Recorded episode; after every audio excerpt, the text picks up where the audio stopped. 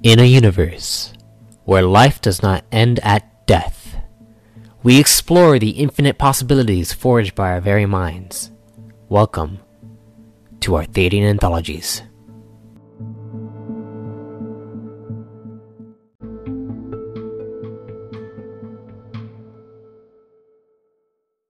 Greetings, fellow travelers and storytellers. Welcome to the Arthadian Anthologies podcast, where I, Matthew Arthur, explain to you the ever expanding universe I've developed and the deeper meaning behind it all. We are reaching the climax of this first season. A few more entries, and then I will be taking a break from the podcast to focus solely on the Reborn in Power Kickstarter campaign. But until then, I will be focused on bringing you information that is needed in order to properly assimilate into the cultures of the pillars as you become reborn as your first chosen. In this entry, we will be expanding on the core cycle so you have a better grasp on how time works while in exploring the realms. So without further ado, let's dive in. When devising a calendar for not just one planet, but multiple, it took some time to figure out how it would work.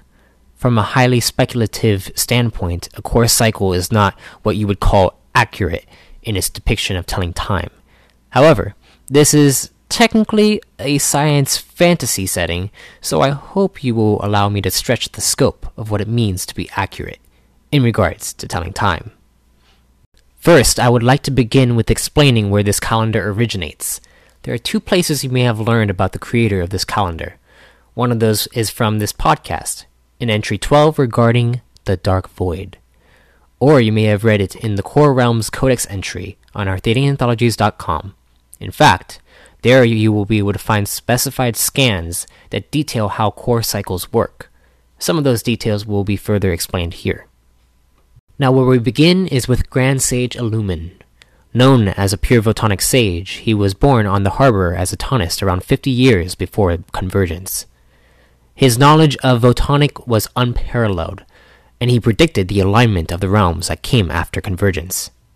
Once the core finally formed, he began working on his calendar as a way to help people navigate the new locations they may come across. After around 30 cycles, Illumin figured out the path in which the realms dance around each other, all beginning when the nebulae of the cosmos shine their brightest. Illumin felt as though the regal entities were communing with him through this astrological pattern they were displaying. With the nebulae beginning this pattern, Illumin coined the term nebulaic convergence as a testament to the massive Draco Nebula and it being the first sight seen as soon as the convergence occurred. Over the next five cycles, which is approximately 10 years in Earth standard, Illumin discovered that the nebulae returned to a visual standpoint around five times. Calculating the time between each of these standpoints, he was able to formulate a timeline between each moment Draco left and returned. That time was rounded up to around 720 days, or as Illumin put it, marks on a calendar. Once determining this, he sought to examine the realms in their entirety exploring them from the confines of a research vessel gliding through the cosmos. From his research, Illumin was able to gather when the realms were furthest from each other, and over the course of his journeys, he mapped out the entirety of the core. Once returning home, he came to find the harbor had grown as refugees began merging with the cultural establishments found on his world. Illumin spent the rest of his days detailing out what I am about to present to you. In a core cycle, there are five arrays which detail the positioning of the realms from each other. Each array has 144 marks inside it, which is expanded into six months, each with 24 days, or marks, whatever floats your boat. But for this, we'll stick to marks. The first array is obviously known as convergence. This is when most planets throughout the realms have a visual during their nights when the nebulae are at their zenith. Some worlds get a larger view of them, some worlds only just a little blip. But when using a powerful telescope, you will be able to see the convergence. The second array is known as divergence. I'm sure you can make sense of this one. As the nebulae disappear from view, the realms all disperse, reaching a point where they have diverged far from each other, hence divergence. Array 3 is known as parallel, when the realms have found themselves side by side in their dance together. This is when the cosmic tunnels open up in the outer membrane of the core, allowing for interstellar travel through each realm to the nebulae. Array 4 is one that you may be familiar with, as it is the submergence array. This is when the void begins to drown out light from the stars spread amongst the cosmic realm. Be wary when traveling through space during this array. Lastly is the Equileo array, or Array 5. During this period, the realms expand further with societies on pillars and colonies participating in their annual elections. It wouldn't be an ever expanding universe without a period of expanse. At each array, as I stated before, there are six months that consist of 24 marks each, or four weeks. These months were devised before they were given meaning by the inhabitants of the pillars. Now they are the periods of time to take action during the array, for the pillars of the core, and beyond. The first month of every array is the month of Ryov, also known as the month of growth. The Harbor Societies celebrate new arrays by hosting festivities for all cultures found throughout the pillars. There are a few capital environments, however, that do not share this enthusiasm. The second month is Einzo, or the month of creation. Vicronix has taken the time to focus on technological advancement in order to further the development of the realms as a whole. During this month, scientists are working their hardest to establish a name for themselves. Onak is the third month, being the month of exploration. The nest begins their migration patterns and sends out travelers on expeditions. This is also when the core seeks out new worlds to call command colonies. The fourth month is the month of compassion, called Apilla. Moriat sends out Redicon warriors to distant worlds in order to colonize as well as to find others of their kind. There have been few sightings of other trees of life, spread throughout the realm of Evemore. The month of Ceres, or the month of prayer, is the fifth month of the Agerosh Illumin. This is when the Arcus Academy begins its enrollment, and the many inhabitants of the pillars practice whatever faith they deem worthy to them. And lastly is the month of grace, better known as Zeril.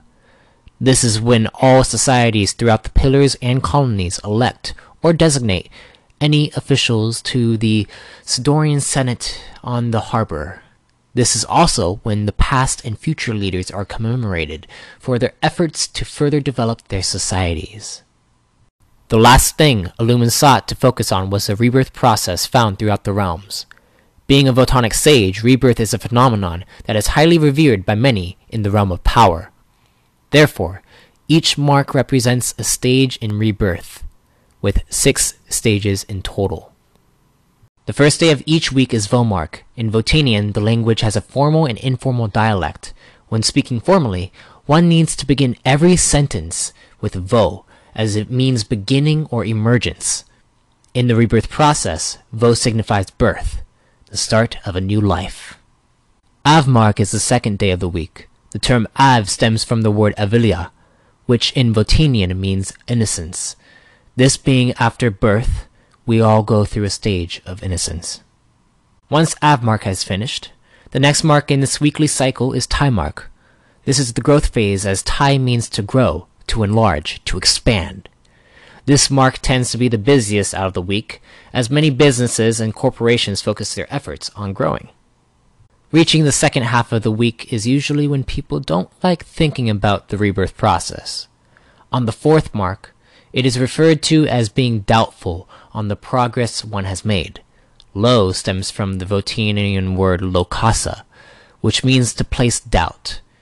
It's only natural for us to doubt ourselves, but most don't like to acknowledge our shortcomings. Ev mark is the fifth in the week, and is usually the mark where people have funerals. Ev means loss in Votanian. Whenever you have lost anything, Ev comes at the start of your sentence. In fact, it is said that the core reset occurred on Evmark. And finally, Kai means to fall, to die, stemming from Votanian, Kaito, which means death process. This is the final mark of the week and the final phase of the rebirth process.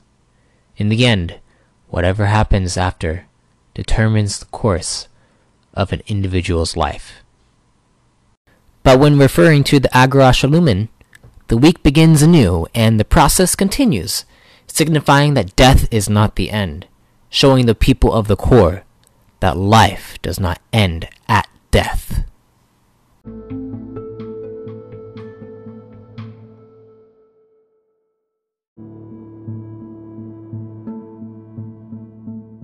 I thank you for listening to this entry.